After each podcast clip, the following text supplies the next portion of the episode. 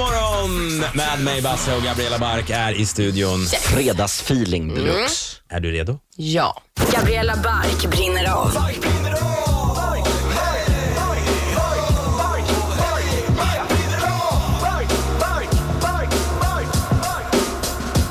Vilka ska passa sig idag? Alltså de som är otrogna. Ja, fy fan. Jävlar vad arg jag blir bara jag börjar prata om det här. Förlåt, men jag blir verkligen det. Du behöver inte be om ursäkt. Alltså otrohet är det värsta man kan utsätta en människa för. Och det är så vanligt. Alltså alla har typ, alla jag känner har typ ändå varit otrogna eller varit med om att någon har varit otrogen mot dem. Och folks liv har ju förstörts. Alltså folks självförtroende, självkänsla, självbild. Du blir ju ett sargat vrak om du har varit kär i någon och eh, på något sätt eh, blivit vad heter det, bedragen. Liksom. Och det värsta av allt är när folk har såna här, att de har byggt upp, alltså tänk dig att ha en partner som litar på dig fullt ut.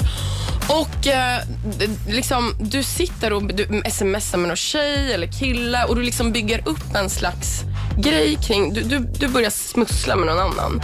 Och din partner har ingen aning. Utan man sitter där och bara, "Ah, men gud det här är så bra, vårt förhållande är så bra, jag är så lycklig. Så går den där personen bakom ryggen och typ, alltså det, ja, nu går ju otrohet vid vissa gränser.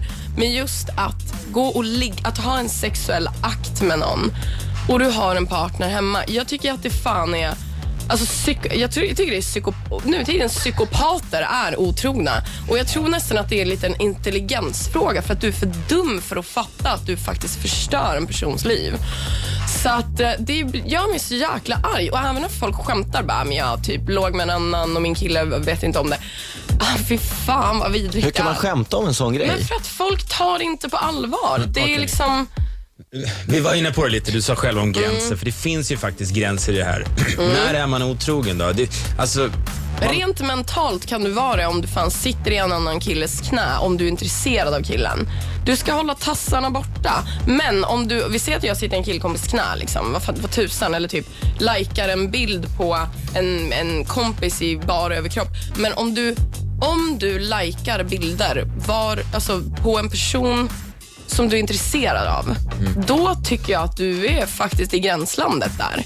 Så rent Alltså, jag tycker typ att man kan se på bilderna folk likar om de börjar att typ gå lite över gränsen. Helt seriöst. Åh gud, det här, kanske, det här är en vattendelare, men jag menar, okej, i, din- i ditt liv då? Du träffar Mm. någon nu. Ja, mm. Säg att du skulle se på hans telefon att, vänta nu, han har tagit hem Tinder igen. ja. Jag hade, blivit, jag hade blivit skitarg. Jag hade blivit jätteledsen. För då är han uppenbarligen ute efter någonting annat. Han söker något annat för jag inte duger. Och det är ju också jätteförnedrande. Då känner jag mig värdelös. Och bara, "Ha, vad, är det med mig? Vad, vad är det jag inte har som gör att han inte behöver kolla efter andra? Så det är den här känslan av maktlöshet och man, man dug, man känner att man inte duger. Och den där känslan går fan aldrig över. Utan du har liksom ett förstört självförtroende.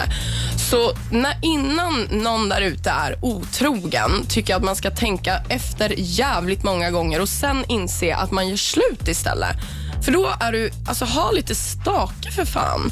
Vi är människor, vi är inte djur utan hjärna, vi är inte maneter liksom. Men det finns ju, i vissa fall, så har man ju hört talas om par Mm. som lever i relation och så vidare.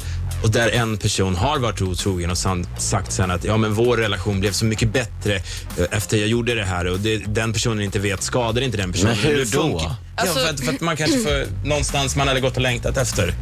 I don't know. Men man har ju hört de ja, historierna. Ja, ja, gud, absolut. Men då tror jag att man också tar en paus. Alltså var för fan ärlig. Gå inte bakom ryggen med någon. Utan då säger man, jag tror att vi behöver en paus eh, för att liksom känna efter vad vi vill.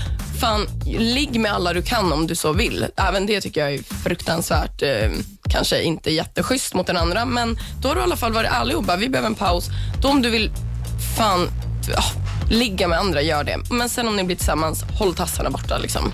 Men Alltså, eh, Vad tycker du det, Malone? det, det är så uselt. Och om man är otrogen, det är bara där. Det är, då är man rakt ner i källaren. Alltså. Men det ja! är helt för jävligt. Och eh, att gå vidare från det. Ja. Skulle, skulle du kunna släppa det, Basse, om din partner var otrogen? Eh, jag säger, många säger aldrig, men jag, inte vet jag, jag, jag, jag ser inte helt omöjlighet att, att kanske försöka bygga upp någonting. Jag har aldrig varit med om den situationen. Men jag, Man skulle ju aldrig lita på den där personen en gång till. Så här, ja, jag ska vara hemma själv när ikväll. Jaha, Nej. vad ska du göra hemma själv? Eller man ser en bild på Instagram när de poserar med en annan tjej. Man bara, ah, vem fan är det där då? Ja, det är en svår sak att gå, gå Mm, Men vidare jag ifrån. tycker verkligen, man är en jävla manet om man är otrogen. Det är, en, det, det är dumt. Det är liksom koko. Jag ser det lite som de som sitter ute i liksom lågt IQ. Alltså, sm- s- är du smart och har lite stake och ryggrad så gör du slut. Du är inte otrogen. Jag har aldrig sett Gabriella så arg i studion. Det, Don't cheat motherfuckers. Don't cheat alltså. ja, jag blev lite rädd här så vi, vi måste lyssna in lite C nu. Det här är The Greatest på Power. God morgon. God morgon. Oh, oh,